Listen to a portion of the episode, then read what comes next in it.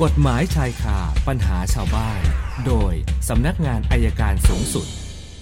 เอาละค่ะช่วงนี้สัญญาณจากอธิบดีอัยการประจำสำนักงานอัยการสูงสุด อาจารย์ปอระเมศวร์อินทราชุมนุมมาแล้ว วันนี้อาจารย์บอกคุยกันเรื่องหมิ่นประมาทนะคะ สวัสดีค่ะอาจารย์ สวัสดีครับคุณชนันท์ครับ เชิญค่ะ เราเริ่มเห็นบางเรื่องในคดีคุณแตงโม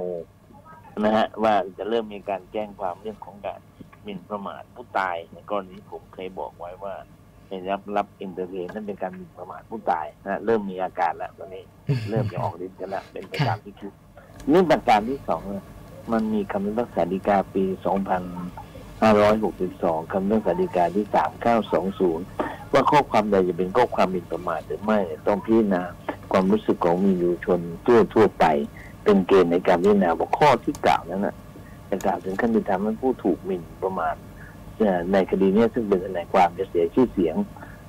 การเสียเสียชื่อเสียงหรือถูกบุคคลอื่นดูถูกดูเกลียดดูเกลียดชังหรือไม่นะครับดูจากความ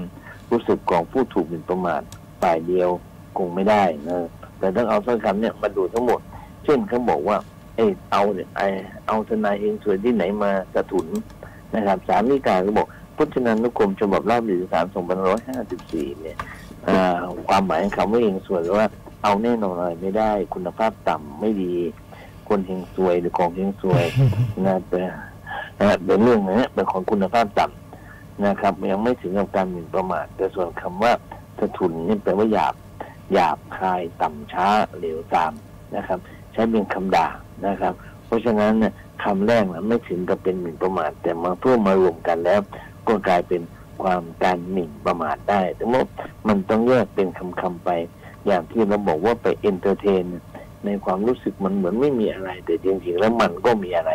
เป็นการได้ให้ความหมายได้ว่าไปทำอะไรในทางที่ไม่ดีไม่งาม อันนั้นก็เป็นความผิดฐานหมิ่นประมาทและอาจจะการเป็นหมิ่นประมาทคนตายได้โดยง่าย เพราะฉะนั้นเรื่องเหล่านี้ก็ต้องระมัดระวังเช่นเดียวกันยิ่งไม่ใช่เรื่องของตัวเองไปเข้าไปก็เลยจะไปกันใหญ่ คำก็ฝากเป็นข้อคิดครับ วันนี้รถว่างเลยนะสีนันค่ะ วันนี้สะดวกสบายแต่ว่ามีอยู่ที่เดียวที่ติดหนักเลยพระรามสองขาออกค่ะอาจารย์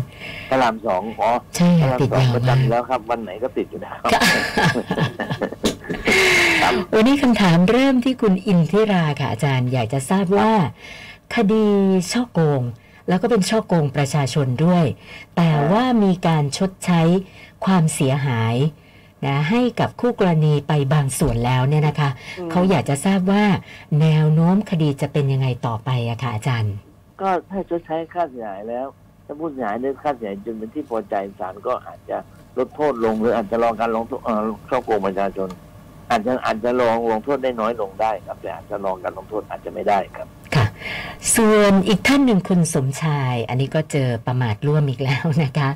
คือเป็นกรณีจักรยานยนต์ ขับย้อนสอนแล้วมาเกิดอุบัติเหตุนะคะ เจ้าหน้าที่ตั้งข้อหาประมาทร่วมนะคะเขา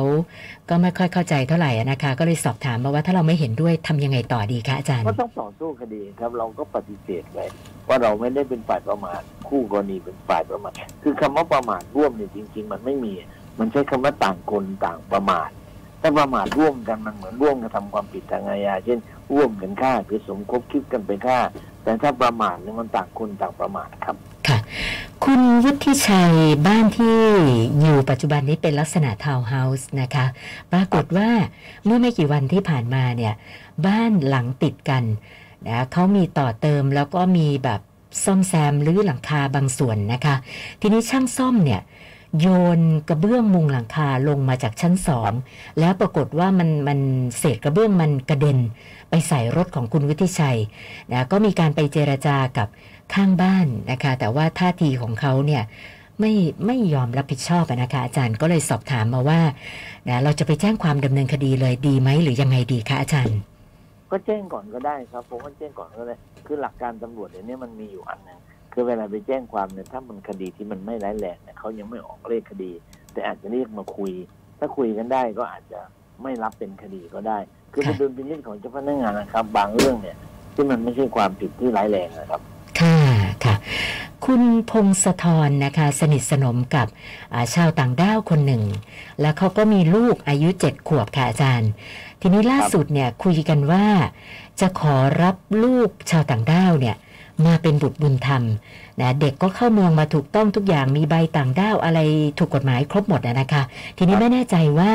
การรับเด็กต่างด้าวเป็นบุตรบุญธรรมเนี่ยต่างจากการรับเด็กไทยเป็นบุตรบุญธรรมยังไงบ้างอะคะอาจารย์